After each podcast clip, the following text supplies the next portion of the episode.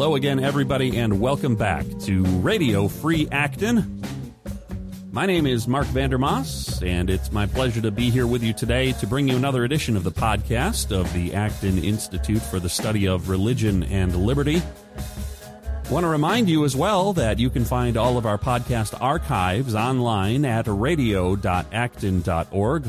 All of our prior editions of Radio Free Acton are uh, there for your listening enjoyment at your convenience. So bookmark that link, radio.acton.org.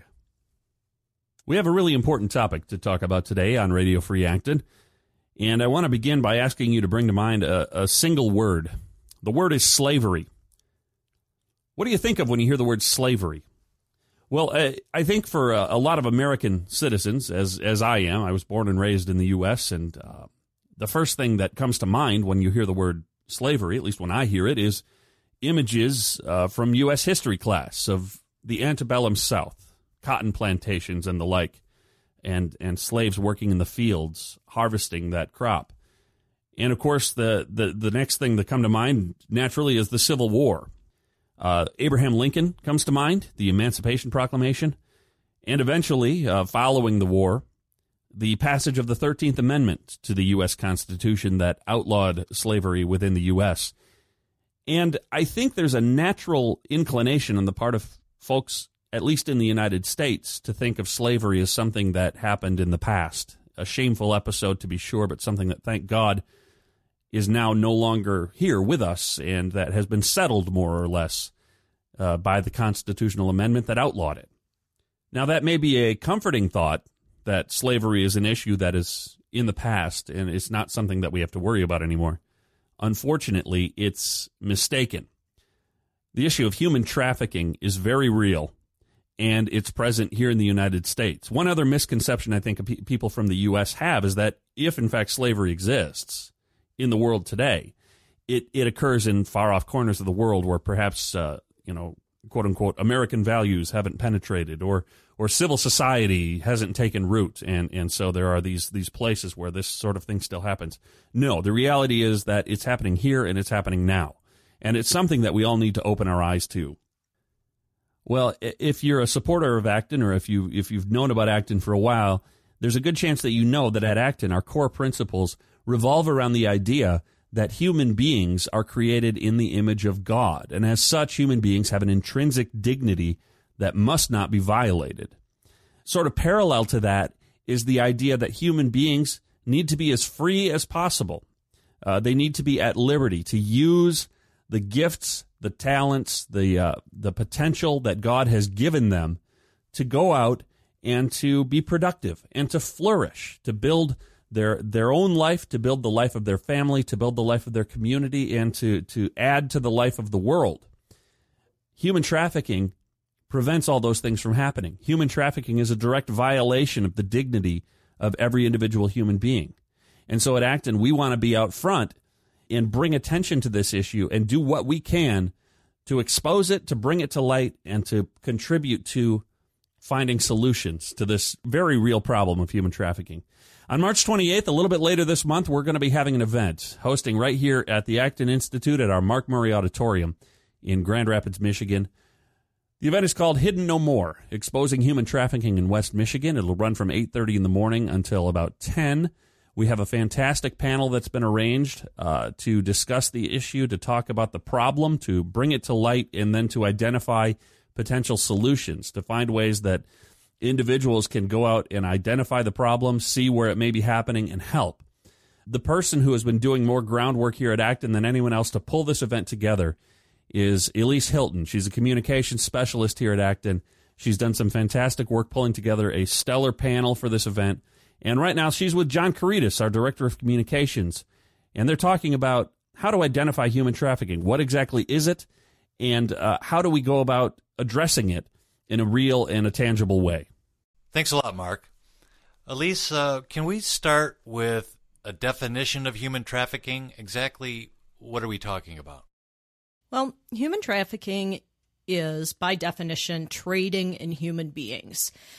It's most commonly referred to uh, the purposes of sexual slavery, prostitution, but it also includes forced labor, Um, that might include factory workers, farm workers, uh, that type of thing. Uh, it also includes the extraction of organs, for example, selling a kidney. Um, or any type of bodily tissues. And uh, some also believe that surrogacy and egg removal in women should be included in the human trafficking definition. So we're talking about what amounts to the commercialization of the human person. Absolutely. In a very real sense. Absolutely. It means the, the buying and selling of human beings and or reducing them to parts and selling them. Now, Acton is known for its work in the economic sphere. How does this issue dovetail with our core principles in our main work? You know, it's funny. Uh, it dovetails really well, even though on the face of it, it might not seem to. Uh, at the end of 2013, the state of Michigan uh, published a human trafficking report that they had put a lot of time and effort into came out of the state attorney general's office. And in that report, they note a lot of things that Acton works on vigorously. Um, highlighting human dignity, for example, um, the importance of human liberty, um, clearly, this is an economic issue. Uh, human trafficking is the second largest illegal uh, operation in the world, second only to the drug trade. So there's a lot of money involved here. Um, but it also includes the economics of the small businessman who may be uh, getting undercut by a human trafficker. Um, this involves the rule of law. Human traffickers flaunt the law. This is something that um, wreaks havoc not only inside of nations, but across international boundaries. Um, this is also a nonpartisan issue. We here at Acton are nonpartisan, um, and it's an educational issue. We're all about helping people understand how to live a better life in a free and virtuous society. So, human trafficking really does speak to everything that Acton is about. Now, uh, you've told me in the past when we've discussed this here at Acton that there are a number of myths that surround the human trafficking issue, some popular misconceptions, if you will. Could you tick off a couple of those to give us an example Sure. I think most people are familiar with the term human trafficking in terms of uh, sexual uh, exploits, prostitution. They've seen the movie Taken, for example, with Liam Neeson. Um, or uh, there's, um, you know, the, the massage parlors or those sorts of things. But it's really not just about sex, it is about money. Uh, human trafficking wouldn't exist if there wasn't a market for it. Um, people are making money off of other human beings. So it's not primarily about sex, it's about money. It also, uh, most people have this idea that human trafficking exists, but it happens someplace else. That's something that happens overseas. It happens in Thailand. It happens in the developing world. That's not true. It happens right here in our own backyard. Um, and one of the things that we're really hoping to do with our human trafficking panel is help people understand that it happens here in West Michigan. It happens in our own city. It happens in our own towns. Um, and those are two really big myths that I think that we need to address. I guess it surprises me a little bit is this a serious problem here in Grand Rapids in West Michigan? And is there much public awareness of just how big of a problem it is in this city, in this metro region? It is a serious problem, but I think it's a hidden problem. And in fact, that's one of the reasons that we named our panel what we did, that we're uh, hidden no more, exposing uh, human trafficking in West Michigan. Um, the report that I mentioned earlier from the state attorney general's office, one of the issues that they've brought up is that uh, people that should be in the know, for example, law enforcement, uh, medical personnel, educators, are unaware of this problem. Um, again, they think it happens someplace else, or they believe that people that are picked up for prostitution are criminals rather than victims. And that's one of the things that we need to turn around.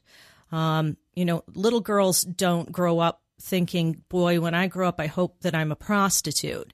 Uh, someone forces them into that lifestyle. Now, there may be a lot of other issues drugs, alcohol abuse, whatever, that keep them in that lifestyle. But somebody forced them into that to begin with. Uh, and that's that person is a human trafficker.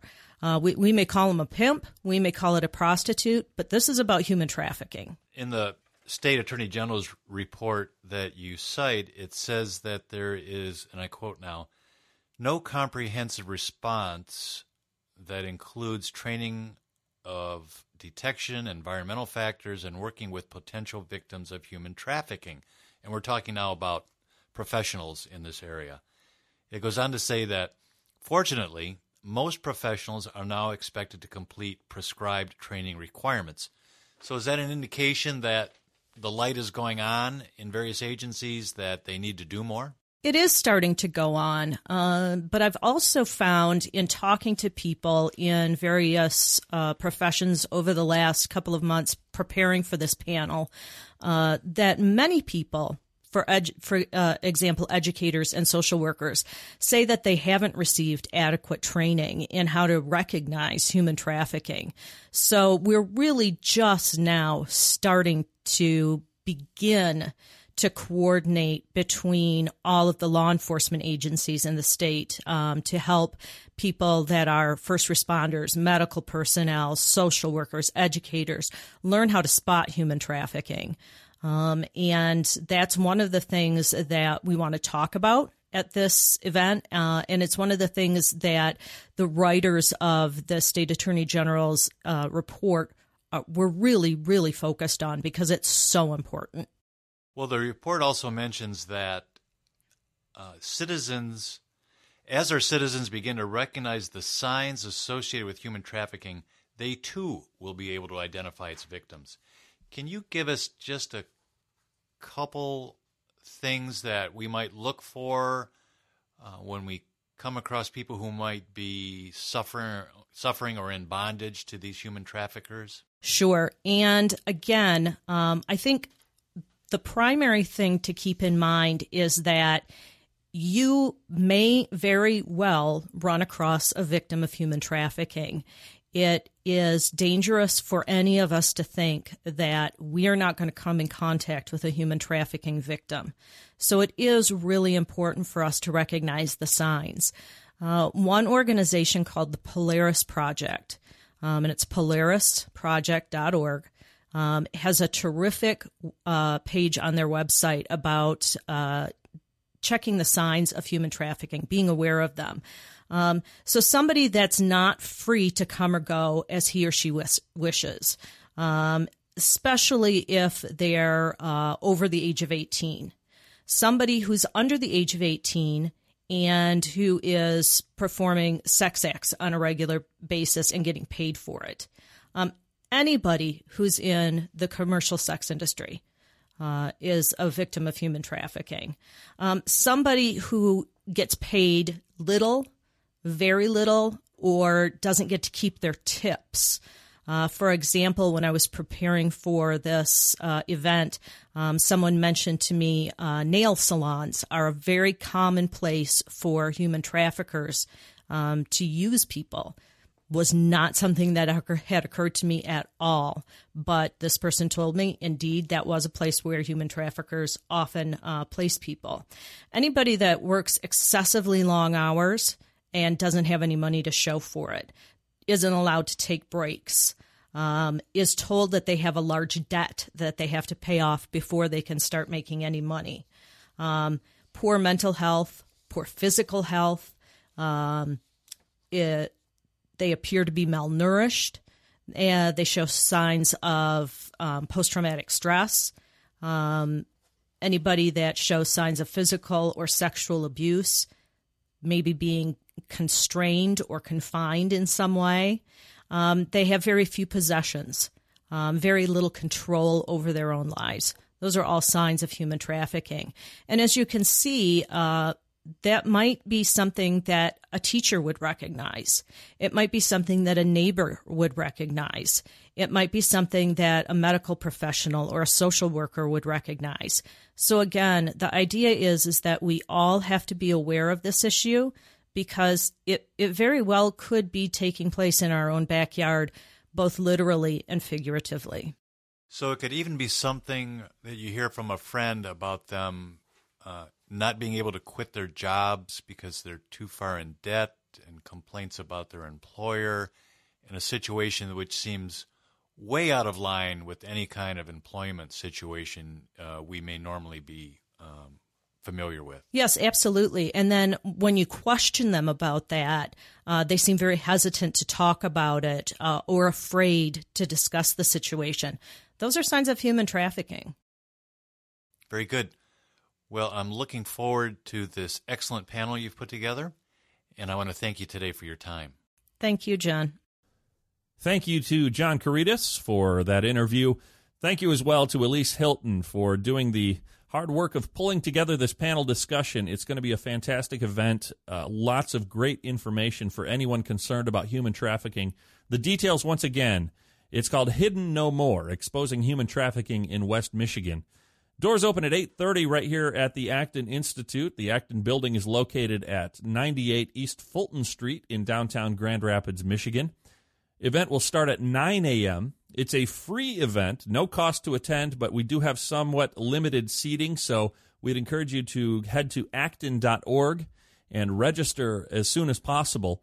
Uh, there will be a link on our homepage for the event, uh, Hidden No More Exposing Human Trafficking in West Michigan. Some information about our panel that will be here to discuss human trafficking. Chief Deputy Carol Isaacs will be here as a representative from the Michigan State Attorney General's Office. State Senator Judy Emmons from Michigan's 33rd Senate District will be here to lend her expertise on the issue. Leslie King of Sacred Beginnings Becky McDonald from Women at Risk International, and Andy Soper from the Manasseh Project at Wedgwood Christian Services will also be participating in this panel. They each bring uh, a wealth of experience and knowledge on the topic, and uh, it's going to be a fantastic event. Lots of information, lots of uh, hopefully helpful ways to identify and attack the problem of human trafficking in our local community here in West Michigan. But all this information, of course, is transferable uh, to any other community in our country. Um, we want to encourage you to attend. Again, acton.org is the place to go to register. March 28th, 8.30 to 10 a.m., right here at the Mark Murray Auditorium. Once again, thank you to John Couretas uh, and Elise Hilton for joining us on the podcast today. And a big thank you as well to you for taking the time to listen. My name is Mark Vandermaas, and once again, thanks for joining us today here on Radio Free Acton.